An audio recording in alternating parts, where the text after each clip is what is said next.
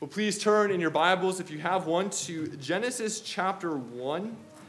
We'll be reading, first of all, Genesis chapter 1, verses 26 through 28, and then we'll be reading from Genesis chapter 2, verses 4 through 25. So, Genesis chapter 1, verses 26 through 28, and then Genesis chapter 2, verses 4 through 25.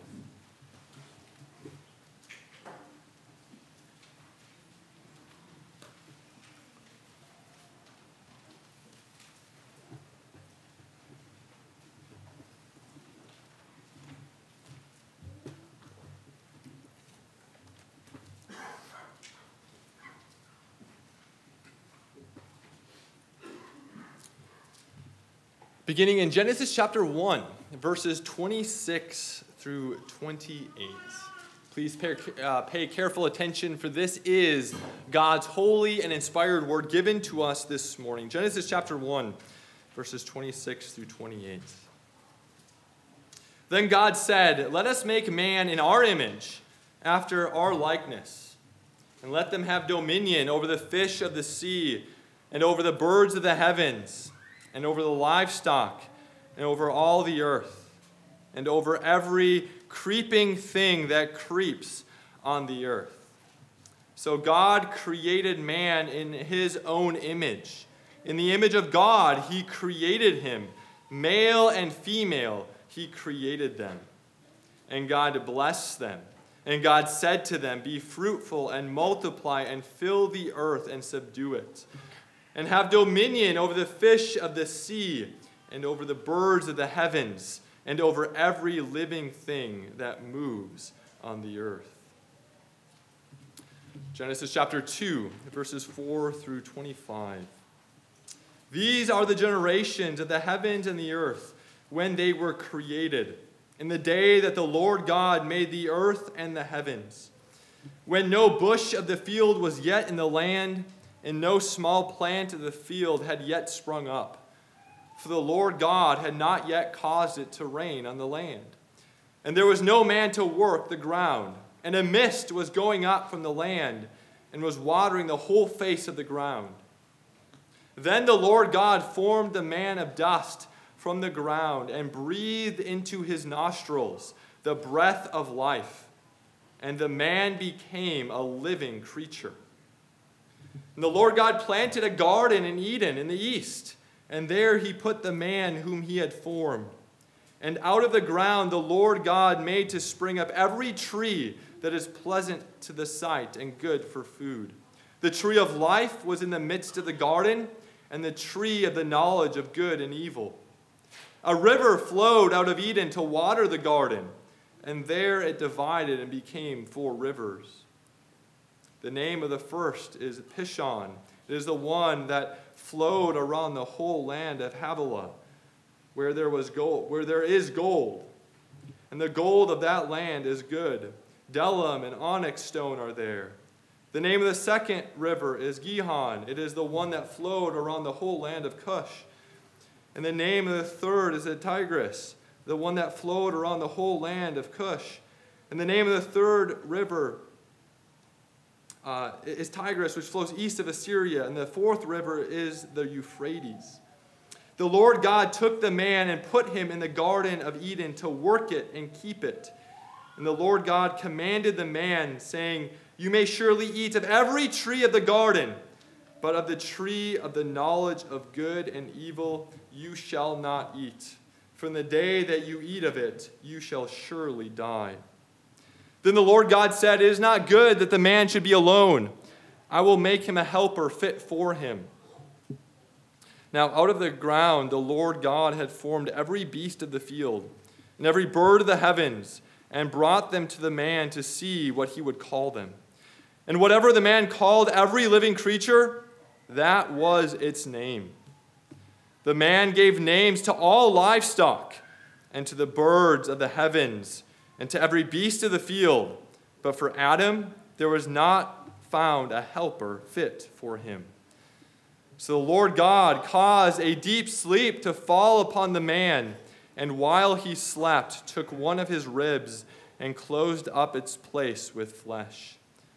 And the rib that the Lord God had taken from the man, he made into a woman and brought her to the man. Then the man said, This at last is bone of my bones and flesh of my flesh. She shall be called woman because she was taken out of man. Therefore, a man shall leave his father and his mother and hold fast to his wife, and they shall become one flesh.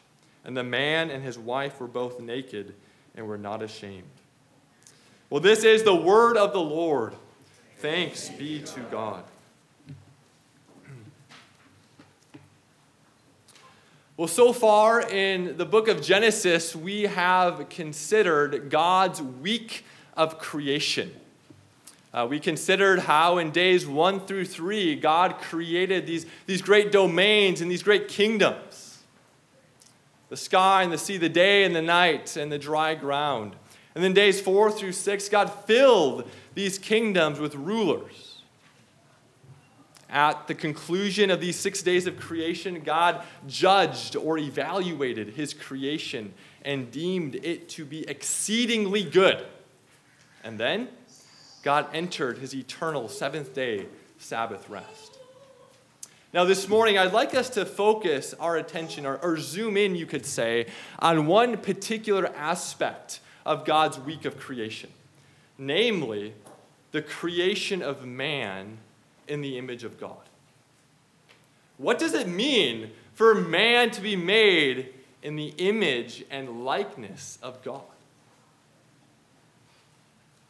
Why is it that the most fulfilling and satisfying life we can live in, uh, in this world is a life that strikes the proper balance between working and resting. Why is it that we all need to physically rest? No one here can literally work 24 hours a day, seven days a week. We need daily and weekly rest. Well, the doctrine of the image of God is foundational for us to know how we are to live within this created universe. And then when you think about the gospel, why didn't Jesus just float down to earth as a 33 year old adult and immediately die on the cross? Why was he born in a manger and develop into a, a, toddler and then a boy and a youth and a young adult? Why did he spend 30 plus years on this earth before he died on the cross? Moreover, why, after his resurrection, did he ascend in his humanity back to heaven to be seated at God's right hand? Well, the doctrine of the image of God is foundational to our understanding of the gospel. If we get this doctrine wrong, we will at best have a elementary understanding of the gospel, and at worst, we will have a distorted understanding of the gospel. And so, what does it mean? What does it mean for man to be made in the image and likeness of God? Well, in order for us to understand what it means for man to be made in God's image, we first need to ask, what is God like? What is God like? What is the God in whose image we bear like? What is God like? Well, based on what we've already considered in Genesis chapter 1 and 2, Genesis presents in these chapters a God who works for a rest. God worked in those six days of creation, and then he rested. He entered his seventh day Sabbath rest. And we bear the image of this working and resting God. Therefore, what it means for us to be made in God's image is that we are called to work as God worked. And our work was meant to be evaluated and judged by God, just as God judged and evaluated his own work.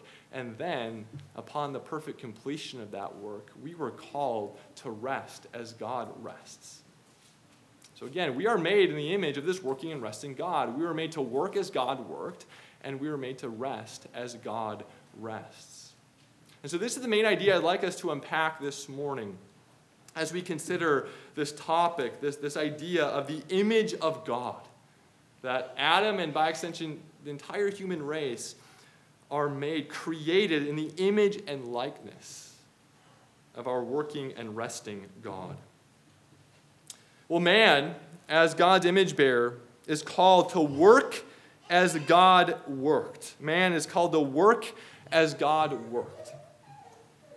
Now, just as one cannot separate the essences of the sun and the moon from their God given commission to rule the day and the night, they're inseparable. So, too, we shouldn't merely think of the image of God as some abstract quality that lies within our innermost being. We should think of the image of God primarily as a commission, as a job to do, as work. We are called to work as God worked. Genesis presents in the first chapter of our Bibles a working God, and we are made in the image of this working God. And so, what are the specific job descriptions of this work, of this commission that we are given by virtue of our creation? Well, first of all, we are called to speak as God spoke. We are called to speak as God spoke. Now, you may recall in Genesis 1, the main tool that God used in creation was what? Boys and girls? What was the main tool that God used in creation? His words, his speech. And God's speech was powerful. Through his very utterance, things came into existence. Let there be light, and there was light. Let the earth bring forth, and the earth brought forth. God's words were authoritative. He named the day and the night, the sky and the sea and the dry ground indicating that he has sovereignty over all that he has created. His words were also true. There was an exact correspondence between his words and reality. That really is the definition of truth. An exact correspondence between words and reality. Let there be light, and there was light. Well, look with me in Genesis chapter 2, verses 19 through 20. What does, what does God commission Adam to do in these verses? Well, he commissions Adam to name the animals. And we read, whatever Adam named the animals, that was their name. Adam then was commissioned to speak as God spoke. Adam's words were powerful. They carried authority over the animals, and they were true there was a direct correspondence between his words and reality. Whatever Adam named the animals, that was their name. This reminds us that as image bearers of God, we are called to use our mouths. We are called to speak truth with our mouths. Our words are to correspond with objective reality. This is what the ninth commandment calls us to do. This also reminds us that our words entail great power and authority. James chapter 3 speaks about this, speaks about how, how our words have the power to bless and to curse, to bring about great good as well as great destruction. He compares our words to that of a rudder of a ship that, that has the power to steer great and powerful vessels. Man was made to speak as God spoke. Well, second, we also see here that man originally was called to pursue relationships as God pursued relationships. Man was called to pursue relationships as God pursued relationships. Now, when you read Genesis 1 and 2, you definitely don't get the impression that God created all things and then just disappears, just fades into the background as some abstract, distant deity. No, God enters into a covenant with his people. He condescends and pursues a relationship with his image bearers. And so we, we who are made in God's image, are also called to pursue relationships with other image bearers. We are called to be within a community. We were made to be social creatures. We were not made to be isolated individuals. Now, the human relationship that most closely approximates God's covenantal relationship with his people is marriage. And Moses speaks about that here at the end of Genesis chapter 2. God is the one who, who established marriage. And later on in Scripture, we see that marriage is a picture, a picture of, of Christ's relationship to the church. And so the human relationship that most closely approximates God's special covenantal love for his people is marriage. And so for those of you who, who are married, are called to a very good thing. A good that has been enjoined to our image of God commission. But even those of us who are single, who have been called to singleness, whether that be for a season or for, for, for a life, you too are called to be a social creature to pursue relationships with other image bearers, to find yourself in a community, the chief of which is the church. There are many studies that have come out to sh- uh, showing the negative effects that loneliness and isolation have on us physically as human beings. Why is this the case? Well, we are made in the image of a God who pr- pursues relationships. We were made to be social creatures. And so, man, man originally was called to pursue relationships with other image bearers. Well, third of all, we also see that Adam, as God's image bearer, was called to guard God's holy sanctuary of Eden as a priest, just as God is zealous for his own holiness. So Adam was called to guard the holy sanctuary of Eden as a priest just as God himself is zealous for his own holiness. If you look at Genesis 2:15, we read that, that God, after he created Adam, placed him in the Garden of Eden for a specific purpose to work it and to keep it. Now, this language of keeping the garden is picked up later on in, in Scripture to refer to how the Levitical priests were called to keep and guard and maintain the sanctuary, the temple. And so Moses is wanting us to think of Adam as a priest, a priest who is commissioned to guard Eden as God's holy sanctuary from all unholy intruders. Now, we'll see this will become very relevant in Genesis chapter 3 and we'll see that Adam actually fails in this commission as he allows the serpent, an unholy intruder, into God's holy sanctuary. But originally, God commissioned Adam to guard Eden as a holy sanctuary, as his divinely appointed priest. Well, one way in which you can summarize this commission, we've kind of been looking in at, at some specific parts of, of the job description of this commission, but one way in which you can summarize this image of God commission is through the Ten Commandments. Adam was called to obey and fulfill the Ten Commandments, the moral law of God. Now, as I've said oftentimes before, the first four commandments are all about corporate worship. The first commandment answers the who. The second and third commandments answer the how of worship. And the fourth commandment answers the when of worship. And so we are called as image bearers of God, redeemed image bearers of God, to promote and to prioritize the sacredness of corporate worship. This holy assembly, just as Adam was called to guard the holy sanctuary of Eden. In the fifth commandment, we are called to submit to the authority figures that God has placed over us just as Adam was called to submit that original hierarchy of creation, whereby he was called to rule under God's royal domain, as he was called to rule as God's vice regent, as a steward of creation. We see in the sixth commandment, as we just reflected upon, uh, we are called to not murder, but positively love our neighbor which assumes that we, we, we, we are in a community in which there are neighbors, in which there are one another's. In the seventh commandment, we are called to abide by the sexual norms that God established in creation for his image bearers. In the eighth commandment, we're called not to steal, but to work. To work, to fulfill the commission that we've been given by virtue of being made in God's image. In the ninth commandment, we're called not to lie, but to speak true words, to speak as God spoke. And the tenth commandment, we're called to be content. Not ultimately in creation, but in our Creator who promises to never leave us nor forsake us.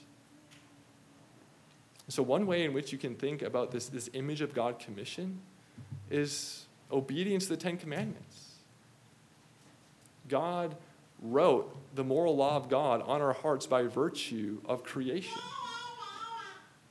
Now, if I, if I were to ask you tomorrow morning to write down all of the potential goods that you could pursue that are enjoined to the image of God commission, if I were to ask you to write down all these potential goods that you could potentially pursue this week, next month, this year, in this season of life, that would be a daunting task. There are, there are many potential good things that you could hypothetically pursue if you were trying to make an exhaustive list. We then, by nature of our finitude, have to be selective about what goods that uh, we, we are going to pursue that are enjoined to this image of God commission. We can't pursue every good that's enjoined to this commission because we're finite, weak creatures. As soon as we try to pursue one good, that means we're not pursuing other goods. And so, wisdom, wisdom is the ability to discern what goods God is calling you to pursue in each season of life. And so, some of you are married with, with, with children. The Lord is calling you to those goods, and those goods take up the bulk of your time. Some of you are single, which means that the Lord has given you time and energy to pursue other goods that are enjoined to this image of God commission. There's not one good that entails the whole image of God.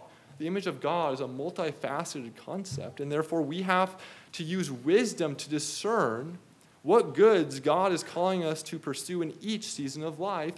And secondarily, we are called to be content in these goods that the Lord is calling us to. So God created man to work as he worked. God gave man a commission. Well, just as God created, and then after each day, and then at the end of the sixth day, he judged his creation. He evaluated his creation. And what was God's evaluation of, of his creation? It was good. Indeed, it was exceedingly good. It was very good. So God is this master craftsman, master artisan. He, he looks back, he steps back from his creation, and he evaluates the perfection of his creation.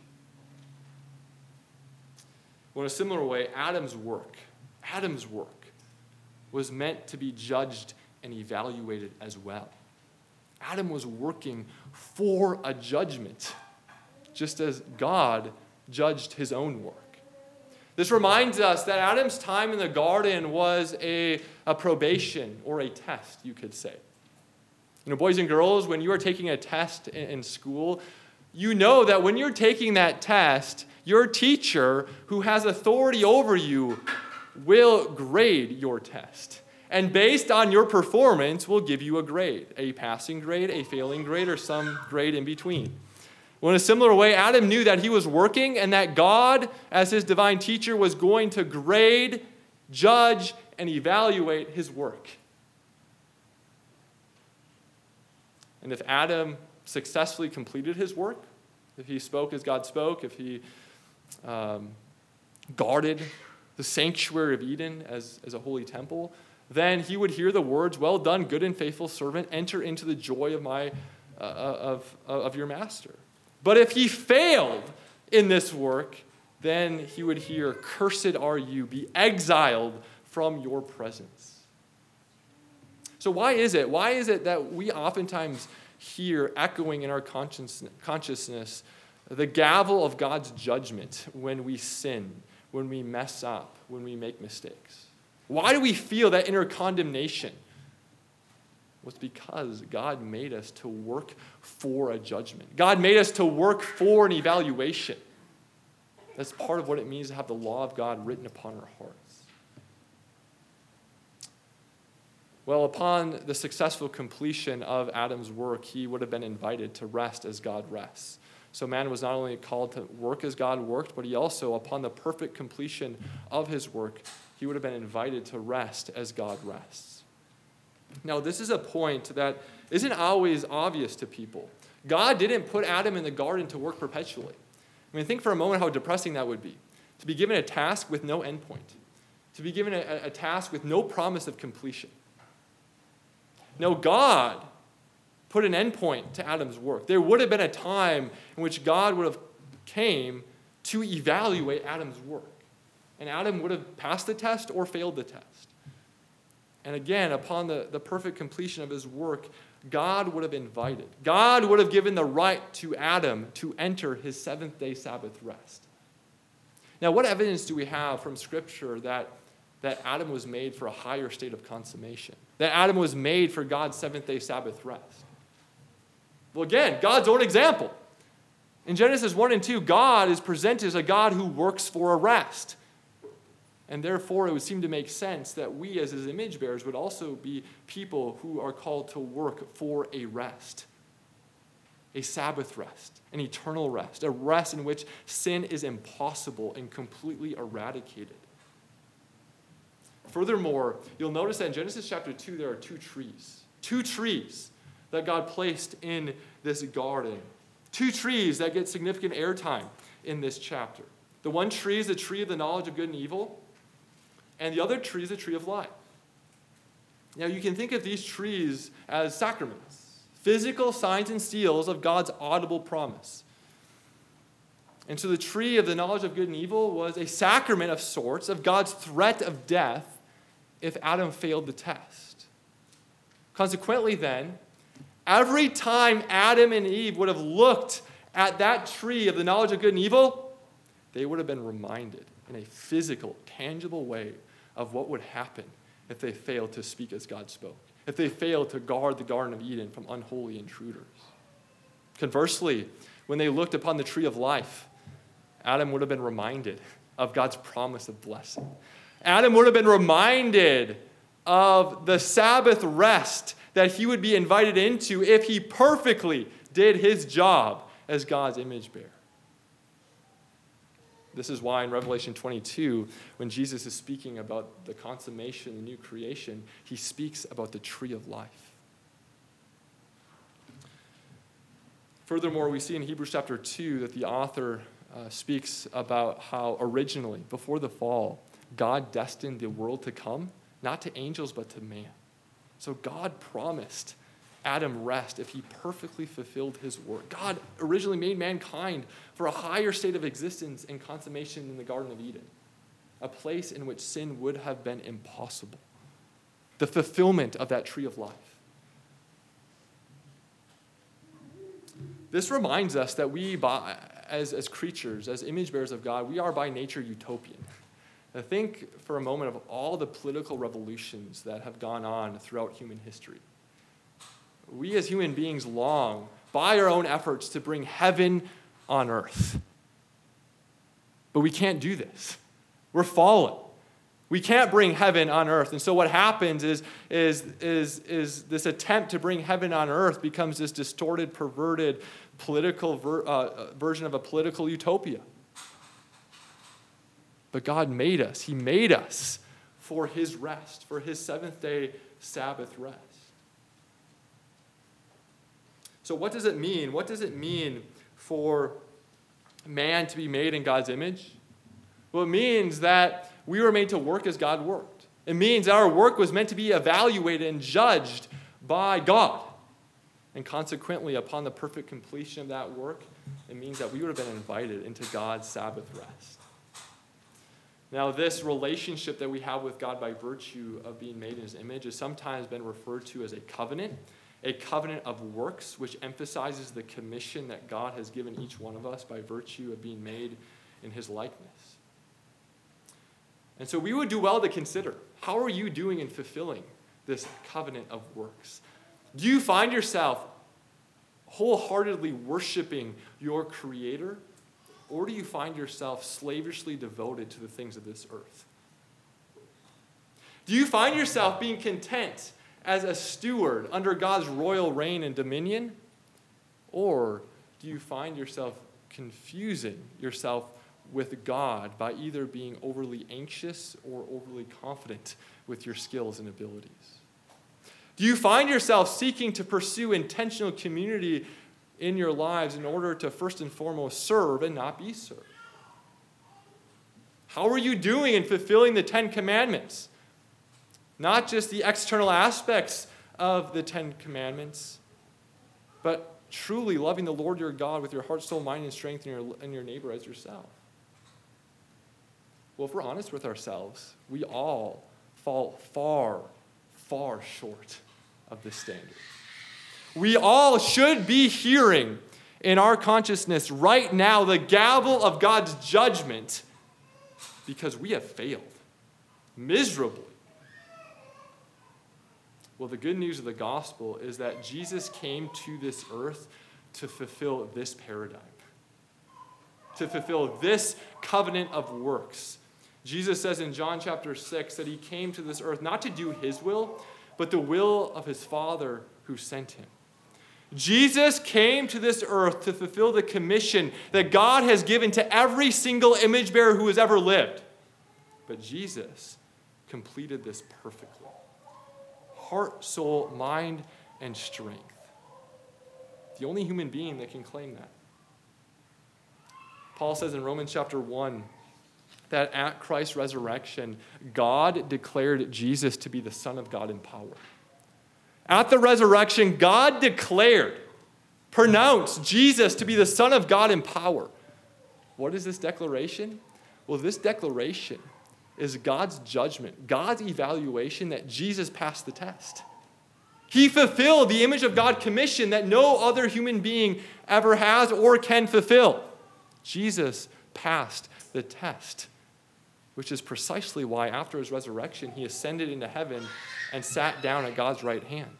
He entered God's rest, the only image bearer who has, has earned God's rest by his own merits and work.